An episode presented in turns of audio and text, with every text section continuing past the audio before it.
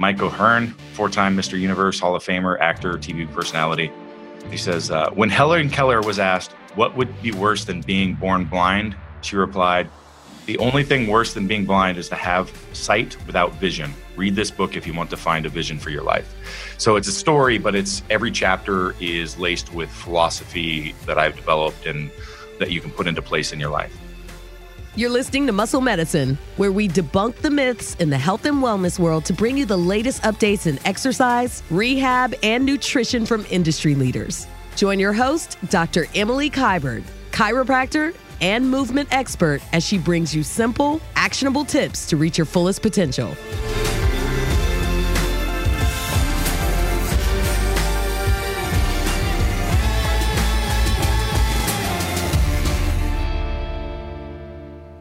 So today we're sitting down with Chris Duffin of Kabuki Strength, and you have some tremendous strength feats under your belt. And interestingly enough, when we show our patients in New York, what is a brace? What does it mean to breathe down into the abdomen? I show them your YouTube video of your one thousand two pound, is it sumo deadlift for two yep. reps? Yep. Yeah. So welcome to Muscle Medicine Podcast. I'm super excited to sit down and chat. Yeah, I'm excited to to, to talk as well. And you know, that that video, or you look at some of my squat videos, it's an interesting discussion. I, I like to, I'm very much, I want to walk the walk and not just be a theoretical person. And, and I want to practice it myself. And you'll notice a lot of times people, I call it the balance of extremes. So people go, well, if I'm going to go all out, you know, it doesn't matter. Anything goes. It's, you know, it's going to be ugly. It's going to be whatever. And I said, no, no, I need, it should be absolutely perfect.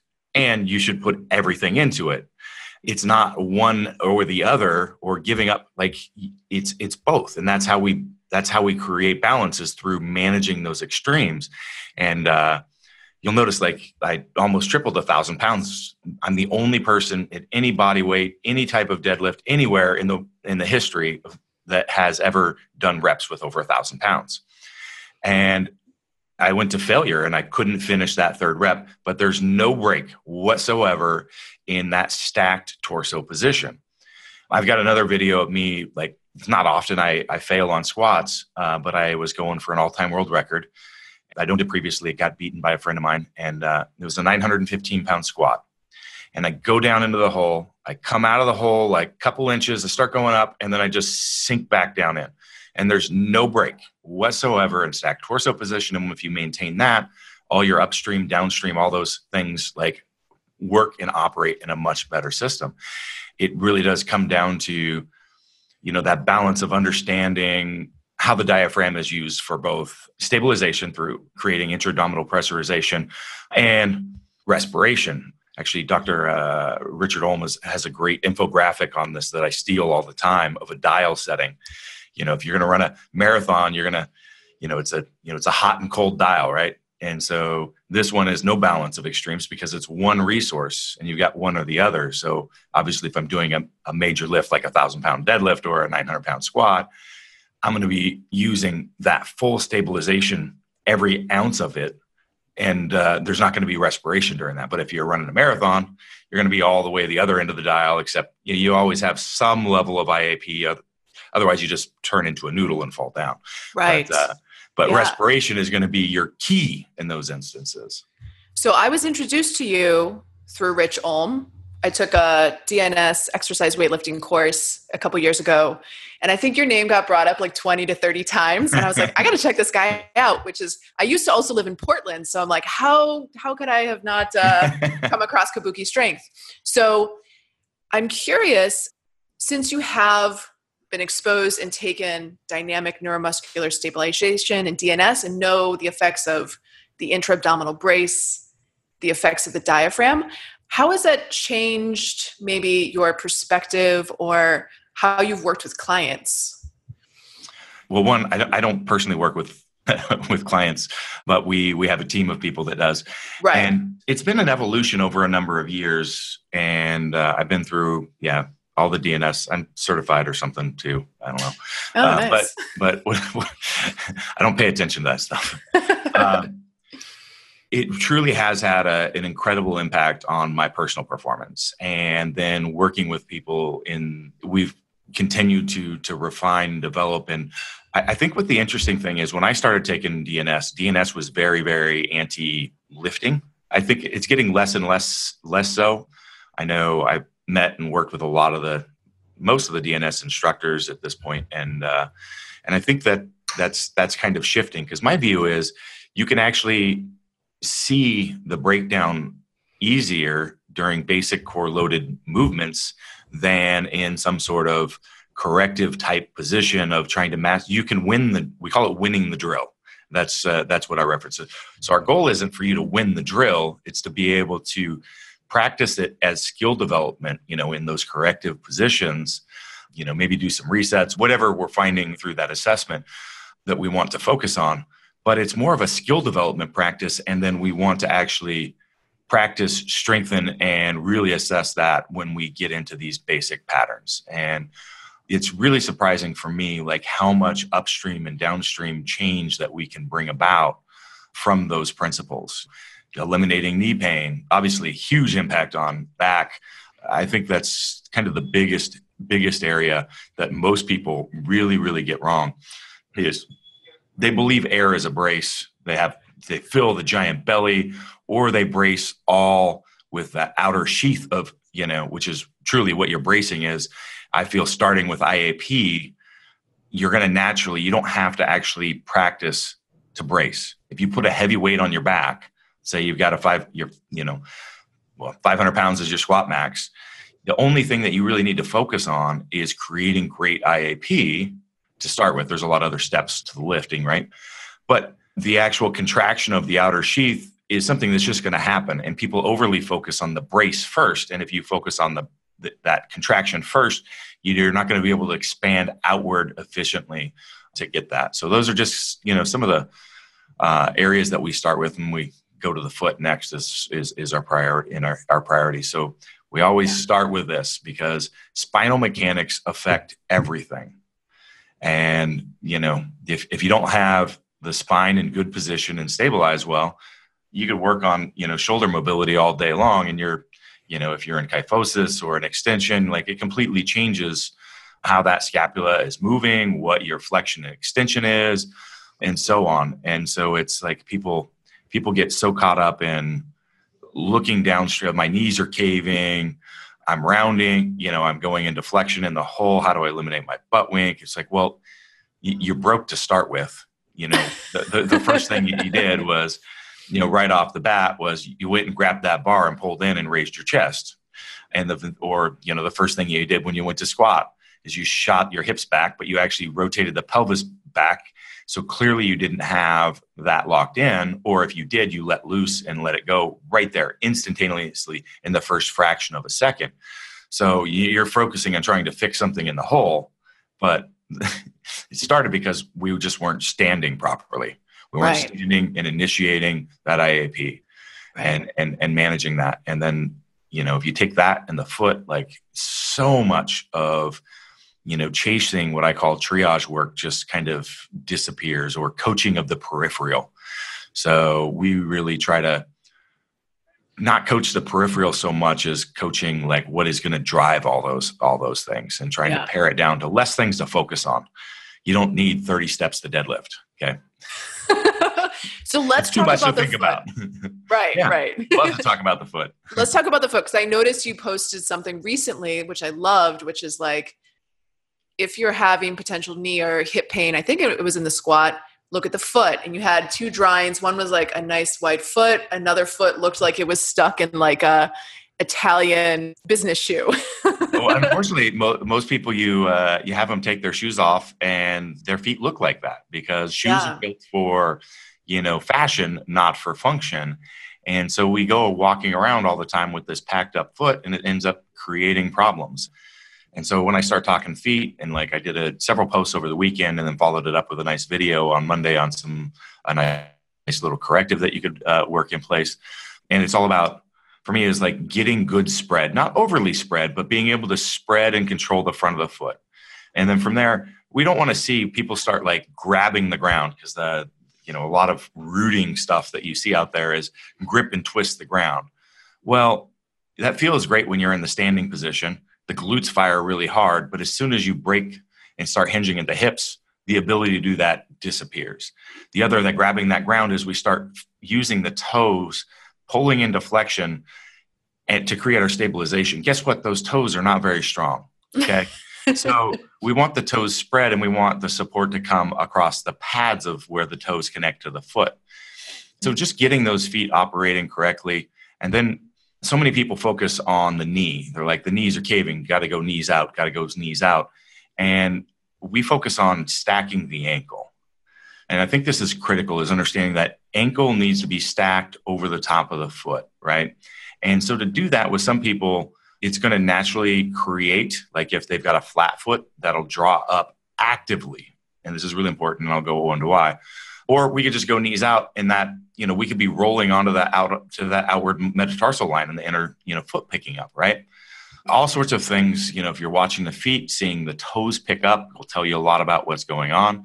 Anytime that that happens, where we're back on the heel with the most of our weight, we know that we're not getting, you know, the hip extensors, the, the glutes, the firing the way that they, they, they need to. It just can't happen. So there's so much that can tell us what's going on, but also that's how we fix a lot of these issues, though, is correcting that. And, and I mentioned the actively because every time I throw this up, like everybody points out, that's great. I've got these awesome arch supports and I've got the toe spreaders and I've got the da-da-da. Can you promote this stuff? I'm like, no, no. A, a toe spreader is a passive approach. And yeah, arch support, yeah. I, I've had people with flat arches with significant knee pain and I have them remove their arches and knee pain goes away, but I have to teach them how to actually actively control the foot because building an arch passively doesn't actually fix the root issue. The root issue is we don't have a strong foot. So, you know, I'm going to go into a little bit of rant here. Do it. It might have, might have been in the po- the post, but like everybody in weightlifting, powerlifting, all sorts of sports, they're always chasing dorsiflexion. I don't, I got to have my special shoes because I don't have dorsiflexion. I can't go that deep because I don't have, I've got to add, it's mobility. You got to balance your mobility. You know, we, we, we strength train, you know, we got to do just as much time on mobility. I'm like, well, let's think about this for a second. Why do you think that the foot is lacking dorsiflexion? Maybe because it's weak. And so we're at the ankle joint, the body's starting to tighten to control, to protect you. Okay. You can't stack. So if you sit there and mobilize that dorsiflexor and you still have a weak foot, now you're stacking weakness on top of instability. This is a recipe for disaster. Now you're going to go into a range that the body was trying to protect you from because you were weak in those areas. And so, you know, the best way to do that is to go back and strength, learn to strengthen and control the foot. And if we do that, and we keep that ankle stack and we manage the foot position, we're going to see so much. And as you do this, so we have a website, uh, it's a subscription-based uh, movement web portal, just quick quick plug for it. Yeah, yeah. Uh, uh, kabuki dot m s, w w w dot kabuki dot m s for movement systems. Or you can just find it on kabuki dot education. And we've got a link tree with all of our education resources on there. Uh, but we, we have some really great advanced rooting drills on there that teach you and walk you through how to do this under load. So I, I could sit there, you know, somebody comes in and goes, hey, you know, glute's not firing. And we do a sideline glute test. Yeah, it's not working right, blah, blah, this, that. You know, we go down that whole path. Or I could just have them squat without shoes on, see immediately what's going on, boom, put a little pressure on the pad below the, you know, the, the big toe and say, drive this down during the squat because that's what I see. And all of a sudden, boom, knee pain's gone, squat power's gone up. Like I don't have to go anywhere else. I don't have to do like this, all this other stuff. So that's our goal for me. And this gets down to a basic philosophy standpoint is that we as human beings adapt to stress. Okay. So stressors come at us and this is how we live and grow. Okay. This is not strength training. This is life. This is, this is emotional well-being, spiritual well-being, becoming, you know, more mentally stronger, right? All this, all this comes to coming down and managing those stressors. Obviously, if we stress too much, we die, you know, if we don't have an opportunity to recover from that. But this is where I get my problematic with the, you know, both the, the passive modalities and then just getting lost. I love D N S, and we incorporate, like, that's probably one of the biggest fundamental pieces that we start with is D N S philosophies. But you go to a lot of people that are trained in it, and they'll spend, you know, all this time down this rabbit hole of doing correctives and other stuff. And it's like, okay, I'm sorry, but anybody that's got some level of physical activity, these body weight movements are not applying a stress. And this is why earlier I said, it's skill development. It's practicing proprioceptive awareness of positions and joint positions. And, and yeah, maybe we can do some neurological resets in some of those positions, but I can actually do all that while I'm applying stress and growing and becoming stronger and adapting and creating change. Because if we do in those and it's non-stressful, one, we're not creating any stimulus for change. And when you mean adding a stressor, you mean like under load? Under load, like, yeah. Yeah. Under load, yeah. Under load. So we want to get back to that point as soon as possible. I'm not saying that you don't need to go down that rabbit hole, because sometimes you will. But the goal would be, how do I actually see this stuff in whatever basic movement these athletes are working in, right? How do I see it in that and correct it in that with never going anywhere else? Yeah. It's fun to perform magic tricks, and everybody loves learning all this stuff and wants to go boom, boom, boom, and, and perform some magic tricks on the table in front of everybody. And there's a time and place for that. But at the end of the day, it's like, how do we get this back and make this into a squat, a basic movement pattern, a deadlift? Everybody has to know how to deadlift. Everyone. Okay? Yes. You, Thank you for saying that. I mean, what's the first thing? Like the clinicians that I work with, you know, the first thing that comes in, sixty-five-year-old, you know, sedentary grandmother comes in, they're in back pain. They can't pick up their baby grandkid because of that. The first thing that they do in those sessions is have them deadlifting by the end of the, that session. Okay. Amazing. And, and this is in a clinical environment. Maybe yeah. a thirty-five pound kettlebell. It doesn't mean like load up a bar and like, you know, but something, and get, you'll have people in tears of happiness because yeah. they've learned how to manage and do it themselves, and they know the impact on their life. Everybody's got to pick up the groceries, something on the floor, the baby, the whatever, like that, that's a deadlift. And every human being in the world needs to know how to do a deadlift. Yeah. We're not talking barbell deadlift, but that basic, you know, hinging pattern of picking something off the floor. Right. So why would I want to spend a bunch of time if I can assess and correct in that movement and not go anywhere else? Hey, let's, Let's spend a quick uh, primer on some I A P, stabilize torso. Great. Let's manage the foot. Boom. Go in there. Okay. They don't understand hip hinging. Boom. Takes me thirty seconds to do that. Now, all of a sudden we've got dramatic change. You know, you can take somebody that's walking around as a seven or eight on the pain scale for back, like, and all of a sudden get them to a, a three, a two, a one, and they know how to actually manage and practice it themselves going forward. So this is, this is important stuff. And this is where I said, like, you know, not everybody's going to do what I do, but I can demonstrate that it really works, okay, at the yeah. highest level out there. And I think that's an important thing, particularly as I try to grasp, like, you know, I've got a lot of followers uh, through social media, and a lot of them are young, you know, young kids. I say kids, you know, early, you know, mid-twenties, whatever. And, uh, you know, selling them on the uh, the injury side of it doesn't work. They're invincible. Yeah. They don't care. So, so I, I sell. I have to sell it on the performance side too, which it, it it works. I mean, here's a here's a straight piece from D N S. Maybe this is my analogy. I'm so my background is engineering. I've got a couple engineering degrees, a lot of process improvement stuff, ran companies, company turnarounds, all sorts of stuff for two decades. That's my background. So that's mm. probably why I have a, such a focus on biomechanics, because it's it it's just natural for me, right? Yeah. So I do a lot of car analogies. And my favorite one is new vehicles. My wife has one. I, she's got a, a little, uh, I don't know, little, but Mercedes-Benz uh, S U V, right? Yeah. And uh, it's snowing over here right now, right? And so we live up on a hill. It's slippery. And uh, you, you press that little snow button, traction control, and uh, all of a sudden it stabilizes better, connects to the ground, and we're moving without slipping and sliding. We've reduced our chances for injury, okay? And this is exactly, but what people think happens with a with a uh, traction control and what actually happens are two different things. A lot of people think that it's just taking the power from the wheel that's slipping and sending it to the wheel that's gripping. This is not what it does. It does the exact same thing that the human body does.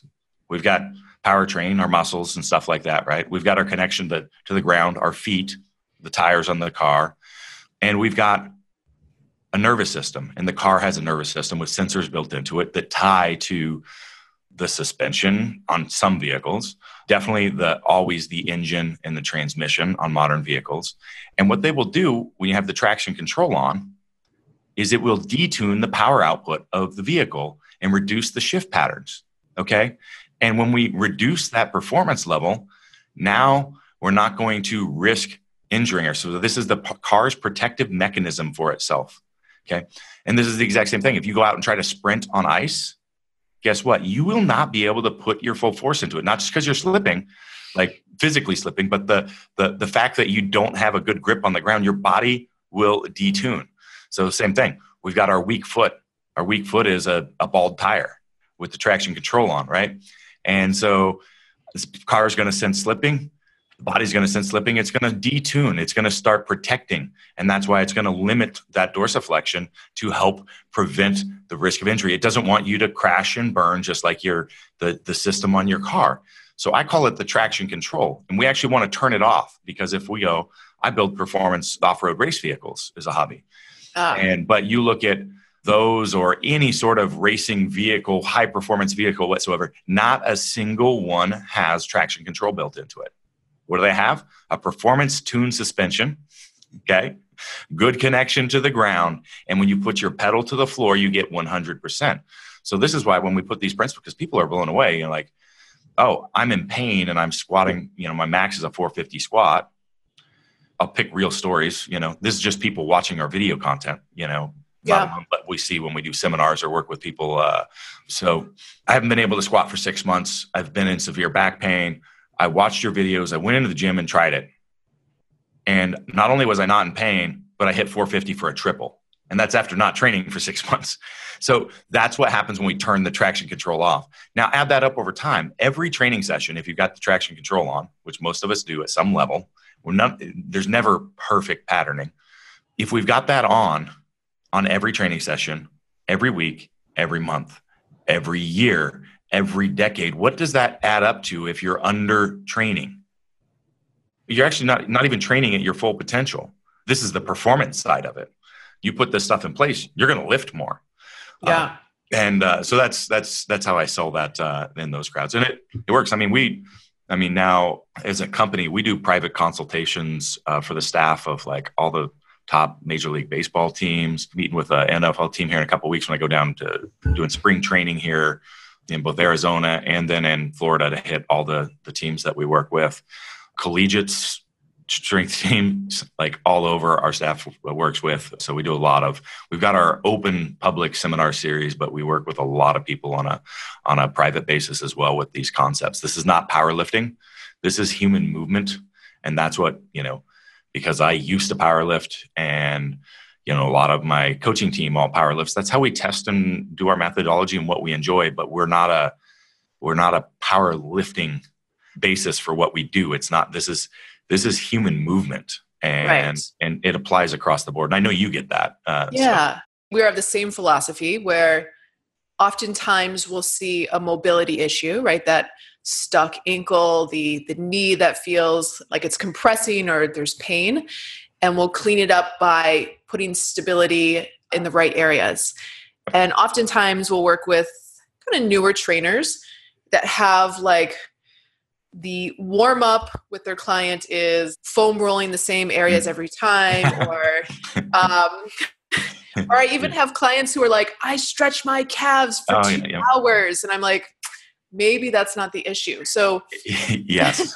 What do you, what do you like start to educate? Is it quality movement? Is it human movement that there's a uh, quality, quality of movement is like our key principle. So yeah. I hammer home, we sell a bunch of tools that are similar to foam rolling tools, right? Yeah. We have an entire education platform around it.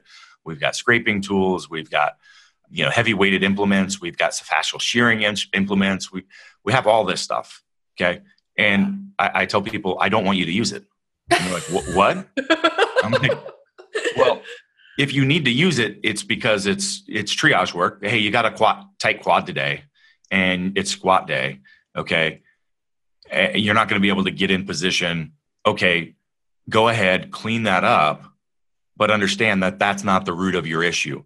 And so I tell people that your warm-ups, I, I like to put parameters around it because I've seen so many people just go off the board with, again, the amount of stretching, mobility work, all this sort of stuff is, okay, well, one, we can tie back to, to D N S here, is we want to find that painless dysfunction. That may not be their, their word, but that's what verbiage that we use. You've got the pain issue, right? But we've got a, we've got a compensation somewhere else that doesn't have, and we need to find and correct that. And that's going to mostly come in the quality of movement. If you're moving well and squatting, you actually do not need, if I'm squatting well, I don't need to do any mobility work. Squatting is not going to tighten the hips, not going to lose mobility in the ankles. None of this is going to happen. Not squatting well will drive all this, all this stuff to happen. So, so we want people to focus on the quality of movement. Quality of movement is king. And that's, you know, that's the verbiage I use. This is, this is our starting point. And so that's where we focus and we go, okay, now we understand that we may have past history. Other things have come up because of, you know, maybe we exceeded our loading capacity. That's a whole nother discussion because eighty, eighty-five percent of injuries are actually from, not from poor quality of movement, but actually advancing load tolerances too, too fastly, frequency, yeah. volume.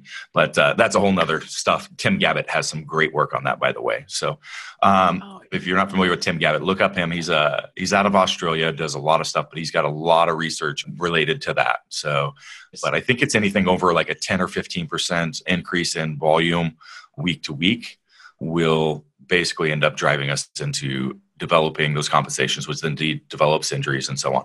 So I put some parameters around it. I say your movement prep should not exceed nine minutes. So just single digits, yeah. nine minutes. Okay. Kelly Starrett says ten minutes. I say nine because I just want it in single digits. Pick two or three, your pick your two or three top items. And these may be correct. Usually on a warm-up, we're not focused on soft tissue work unless we must, or it's for the next day. But what are your three most, and it's usually stabilization drills that we're doing, hottest priorities. I don't care if you got twenty issues. You can't fix twenty issues. Pick the three biggest ones, knock them out of the park, and then move to the next one. If you can't, and you're still doing the same stuff two or three months from now, you don't know what's wrong or you don't know how to fix it. Please seek guidance.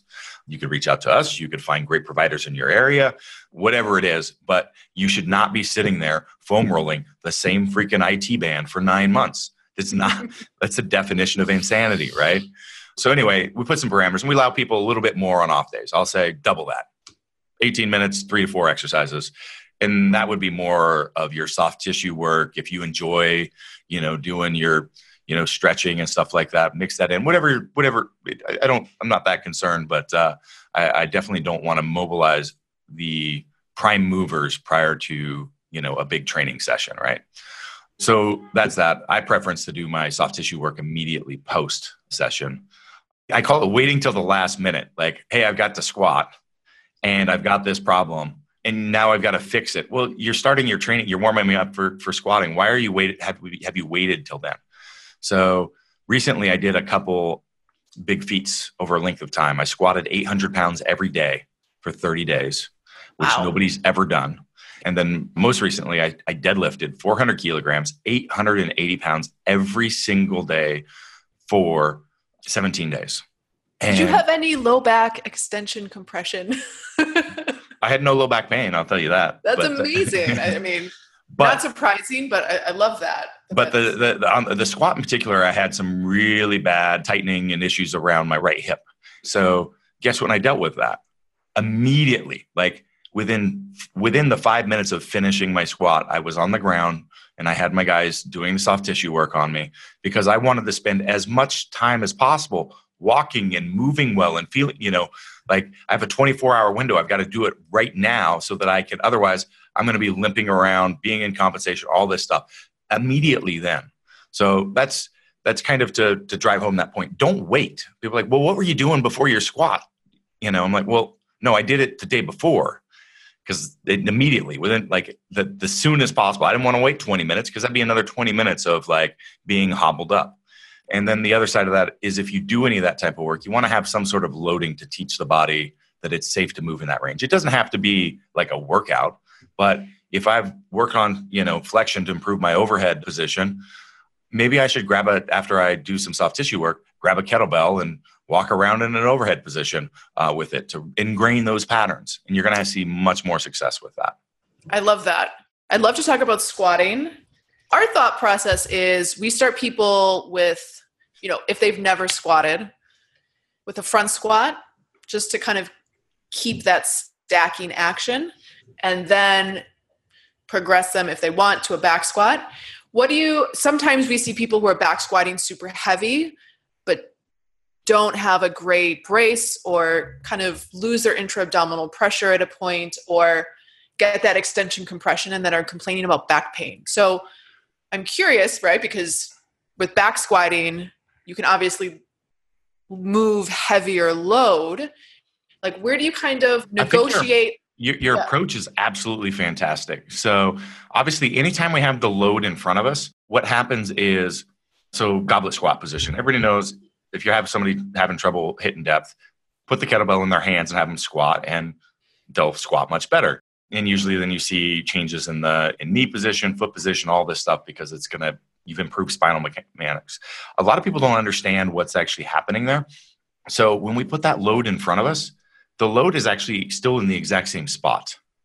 It hasn't moved in front of your feet. It is still right above the midfoot. So the load's in the same spot, whether it's on your back, mm-hmm. on a front squat, or a goblet squat. What you've actually done is move your torso behind the weight. So we've allowed for more spinal uprighting, right? Yeah. Um, the other thing with a back squat, so back squats are pretty challenging, uh, particularly if you've got any sort of shoulder limitations. Because of that position, it's going to naturally put people into extension, particularly as they try to tighten, or I can't get dive too far into squat technique stuff, or we'll, we'll spend hours. We'll hear another um, hour. yeah. But, um, we put that weight in front of us. One, it's going to cue actually the, the bracing better. It's not going to try to throw you into extension at that T L junction. And then, yeah, we've basically changed the spine position, allowing for more uprighting while cueing more engagement in the areas that we want, right? So, so absolutely fantastic. I honestly don't believe a straight bar is a good bar to squat with, unless you're a competitive athlete that must use one. So I make specialty bars that improve those positions for yeah. that reason. Yeah, and tell so, us about them. So the Duffalo bar is one. It's a curved bar that drops the weight down and reduces the stress on the shoulder, particularly the bicep insertion, which a lot of people that have pain in the shoulders as lifters don't realize. They think it's from their pressing. That's actually a lot of times from their squat and from that tightening of that bicep on the uh, proximal end. So it sits on the back better. So the straight bar kind of drives the shoulders forward a bit, uh, decentrating the joint, making it harder to stabilize. It can be harder to engage the lats. So the lats are an incredible spinal stabilizer that people miss. That is the connection between the shoulder and that lower spinal position into your brace, right? Into your yeah. I A P. And yeah. so if you don't have that, so Olympic lifters get this. In sport specific stuff I get, you're going to do because it's whatever. And so sometimes it has negative things, but they'll have a really, really, really tight hand position, and it creates all this tightness in the shoulders and traps, but it never, it doesn't connect to the core. And so when you see the miss, where is it always at? Right there at that T L junction, rounding over at the top of a squat. And then a cascade of stuff happens bad after that. Well, why? Well, all that structure up top was tight, but it wasn't connected. And so if we actually move our hands out and actually do a lat pull down where we draw our elbow towards our body with the bar, basically trying to pull it over your back, it will engage the lats and connect that system. And this is where you'll see like the people with uh, breathing for stabilization issues. They'll, they'll yeah. unrack the bar, they'll take a big breath, and you'll see the big shoulder raise. We've just immediately, before we started to lift, broke the chain, okay? The other issue we'll see with a back squat is people trying to rotate the elbows down too much, because that's a really common cue, elbows down, elbows down. Well, you need elbows down to be able to do a lat pull down to get maximal lat engagement, but you'll notice they're not straight night. It's not the rotation. It's allowing them to be in a position. If they're behind you in a winged position, you're not going to be able to imagine doing a lat pull down in a winged position. You're not going to get lat engagement. But if we focus on just over rotating, one, that's going to throw us into extension pretty easily. Yeah. But we're actually not engaging the lats either. So just a couple things there. Uh, so the Duffalo, oh yeah, I was talking about the Duffalo bar. So the Duffalo bar puts you in a better position for that lat engagement, uh, doesn't decentrate the shoulder. All that's going to improve lumbar you know, stabilization, uh, reduce the stresses, the negative stresses on the shoulder during the movement. And we can just focus on squatting and getting stronger.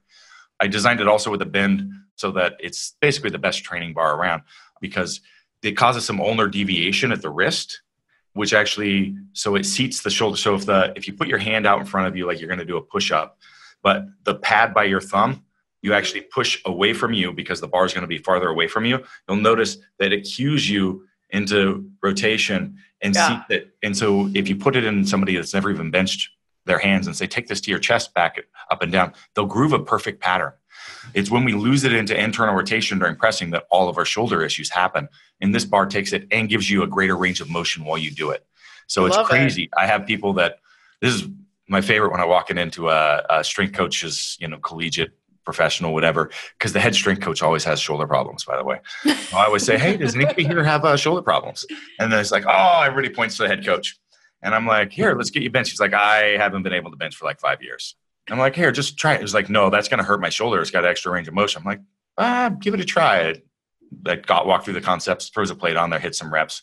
Staff's got their jaws hanging. It's like, man, that feels good. Throws another plate on there. It's a fifty-five pound bar. So it's two hundred forty-five pounds, knocks out some reps. Everybody's like, what the hell? And I'm like, yeah, it, he's like, oh my God, that I had zero pain. I haven't, I haven't been able to take a, you know, a single plate to my chest without pain in forever. And, uh, this story is actually repeated many, many times. so, and, and then, you developed this through your own injuries and just kind of be like, how can I do this better? Yes. Yeah. Love and it. Then, uh, the next one is, uh, this is a squat specific bar and you'll love this. This is called the transformer bar and it has twenty-four different load settings, actually forty-eight, but only twenty-four are usable, where wow. we actually can move the load in space. So if you're familiar with a safety squat bar, it's a s- squat bar with handles on it. One of the problems is the handles are always up high in this like rack position. So one, guess what? We're not going to get good lat engagement. How do you see people miss when they use a safety squat bar? At the T L junction rounding. Okay. Because we don't have good engagement. I mean, it's, it's pretty yeah. straightforward, right? Yeah. So yeah, yeah. I draw the handles down with a couple different bends to put the elbows right beside you so that you can get that great engagement just by boom, pulling it in. And then the ends are freed up so we can rotate. It's indexable, rotate into multiple different positions, six different positions in front of you. So I can mimic a front squat, a back squat, a camber bar squat, a goblet squat close, a goblet squat far away, just to name five of the Amazing. twenty-four load settings, right? And I can change the distance from center line. So it has four different settings that I can move it from the center line of the bar. So my best gym squat is nine hundred forty-four pounds. With one of the more aggressive settings on this bar, my best is four fifty for a triple, to show you like how difficult yeah. this thing can be. Yeah. Can be. And it's crazy. Like with those aggressive settings, like you're just locked in. There's that, I mean, that torso can't move. And normally maybe like within an inch of breaking below parallel, I'll start rounding into flexion. With this bar, I love it because you actually, with the forward position, you get more engagement through the posterior chain, but you actually, because of the torso position, your ability to engage the quads through going through a greater range of motion is huge. I can squat all the way down until my, my hams are resting on my, on my calves with a perfectly uprighted spine, and you squat through. So yeah, I'm only using, you know, three, four hundred pounds in my workouts with them. And my legs are just like loving, like everything. So, so we can, love it. we can, we can actually change our engagement patterns. We can change our biomechanics. We can change things and fine tune it just for the specific lifter. Like when I go into the sports teams, I'll go to their no squat list of people and say, let's have them squat today. And they're like, okay, like load up the bar. And you'll just like, I don't, I'm not a good salesman.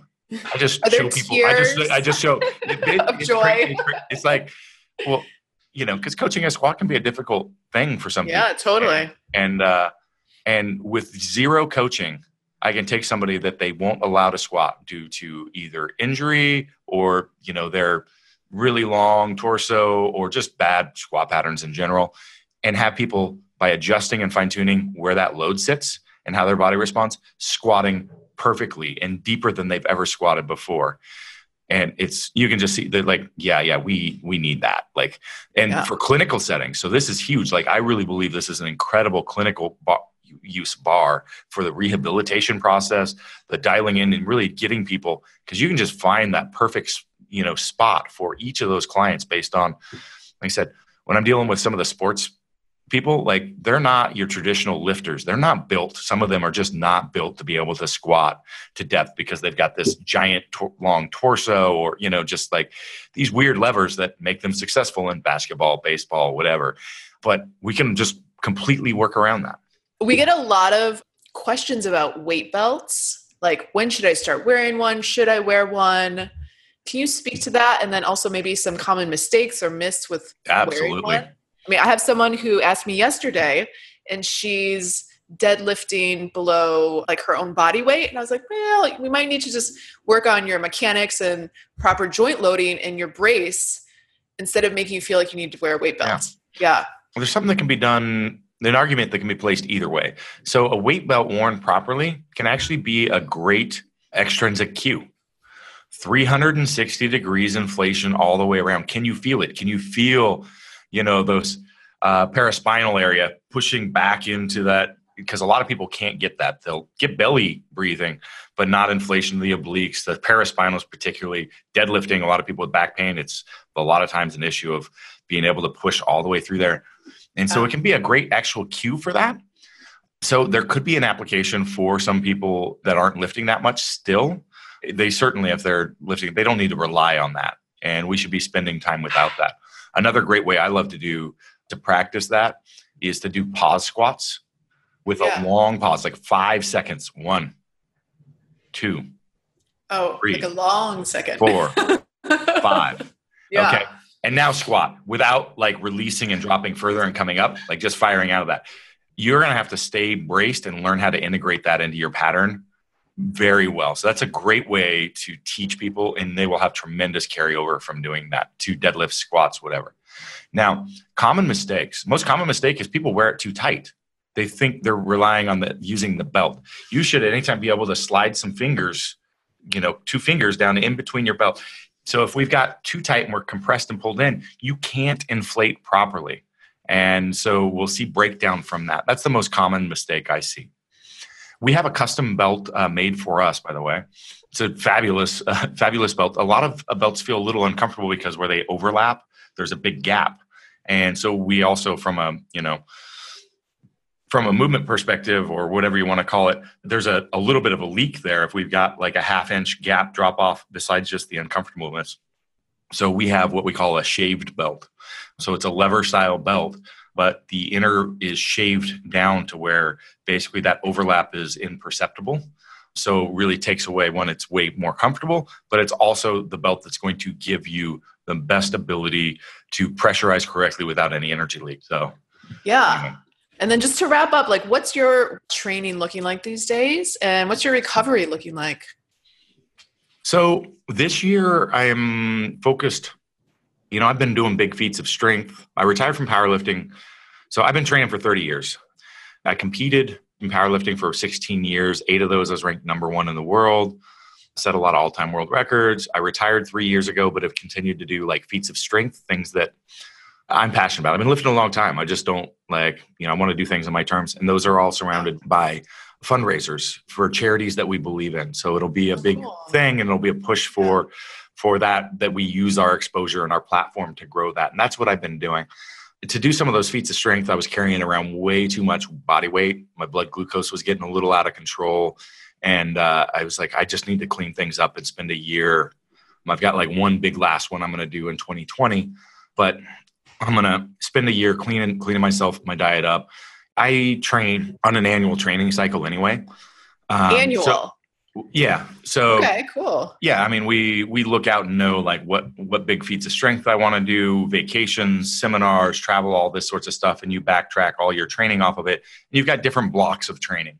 So when I completed my last feat of strength, it was going right into this hypertrophy block. So I'm doing kind of just a, I hit every body part twice a week and more of a general bodybuilder, you know, process, not really smashing any heavy weights or doing anything like that right now. So that's the block I'm in. And then I'm cleaning up all my eating. And as you noted, I've this funny story. So I know we're wrapping it up, but uh, my goal was just simply change my eating habits and clean them up. And I've, I've walked around for like five, six years before sub in single digit body fat. So it's not like it's going to be something new for me, but this time you know, I, I've done some photo shoots, got lean, magazine covers, stuff like that before. So I had like weight loss goals. This time, no weight loss goals. It was just change my eating habits, eat better, eat cleaner. Let's improve some of my blood markers. And uh, about twelve weeks in, I'm like, oh my God, I, I'm, I just happen to have lost forty-five pounds and I am about the leanest I've ever been. I've definitely like, you know, six, seven percent body fat-ish in yeah. that arena. And I was like, wow. And I actually needed, um, my autobiography releases in June, the end of June. And I needed a new cover. Well, I didn't really, but I, I was like, well, we, we thought we could get a better cover photo shoot. So, so I actually dieted for like two more weeks, did a, did a photo shoot. And, uh, so the transformation's online. So it's a fourteen week transformation from two eighty-five to two thirty-five, two forty. And I looked pretty good. So, yeah. So, but it, would be but, the word I would use. Yeah. But it was funny. I mean, it just like, I, that wasn't my goal. It wasn't my yeah. until the last couple of weeks. I'm like, well, I'm, I'm right there. I guess I'll just, you know, finish up. Yeah. So amazing. That's just kind of my, what's going on in my life right now. Uh, for training. Yeah. Uh, next March, I'll have a big feat of strength. I'll ramp up, bring my weight up, and then I'll come right back down after that. So, yeah. What's the autobiography going to be called? The name uh, released yet? The book title is The Eagle and the Dragon. It's a story of strength and reinvention. So for your listeners that don't know who I am, which I'm guessing is probably a lot, essentially I grew up homeless uh, in the mountains, foraging for food, killing animals, and uh, a lot of really crazy bad stuff happened. I, uh, performed really well in school, you know, valedictorian, highest graduating engineering G P A, all that sort of stuff. But while I did all that, I took custody of my three younger siblings, raised all of them, getting them out of the environment that they were in. Uh, while I got my degrees, got my math. Oh, I got a, ma- I got an M B A too. Um, and uh, throw that in there. and, and, then, and then advanced my career. And I did crazy. You know, I I was really successful as a as a as a business executive. And uh, now I now I do this. Yeah. Uh, this one, uh, first blurb here is uh, from Doctor Kelly Starrett, two-time New York Times bestseller, author of co-founder of Mobility W O D. Yeah. If Conan, Cinderella, Clash of the Titans, and The Jungle Book had a baby, maybe, just maybe, you'd create the incredible story contained within Eagle and Dragon. Uh, I love that. That's this, this one is uh, Chael Sonnen. He's a U F C a professional fighter, a promoter, and an analyst in that field.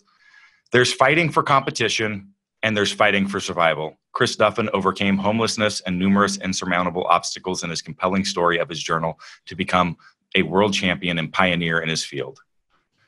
Next one is uh, Mike O'Hearn, four-time Mister Universe, Hall of Famer, actor, T V personality. Yeah. He says, uh, when Helen Keller was asked, what would be worse than being born blind? She replied, the only thing worse than being blind is to have sight without vision. Read this book if you want to find a vision for your life. So it's not, it's a story, but it's every chapter is laced with philosophy that I've developed and that you can put into place in your life. And the yeah. last one is uh, from Dave Tate. He's an author, writer, founder of Elite F T S. Chris and his story are living proof that the power of will is no match for circumstance. So anyway, June twenty-fourth is the published date. It's those aren't plugs. It's and something testimonials to speak for themselves. Yes. Yeah. So it'll be uh, it'd be a great piece that you can put to place in your life, in your business life, your personal life, all that sort of stuff. So yeah. yeah. Where can people find you? I mean, you have sessions all over the country, but yeah, where can people find you? So Kabuki Strength, our main company. That's the easiest way.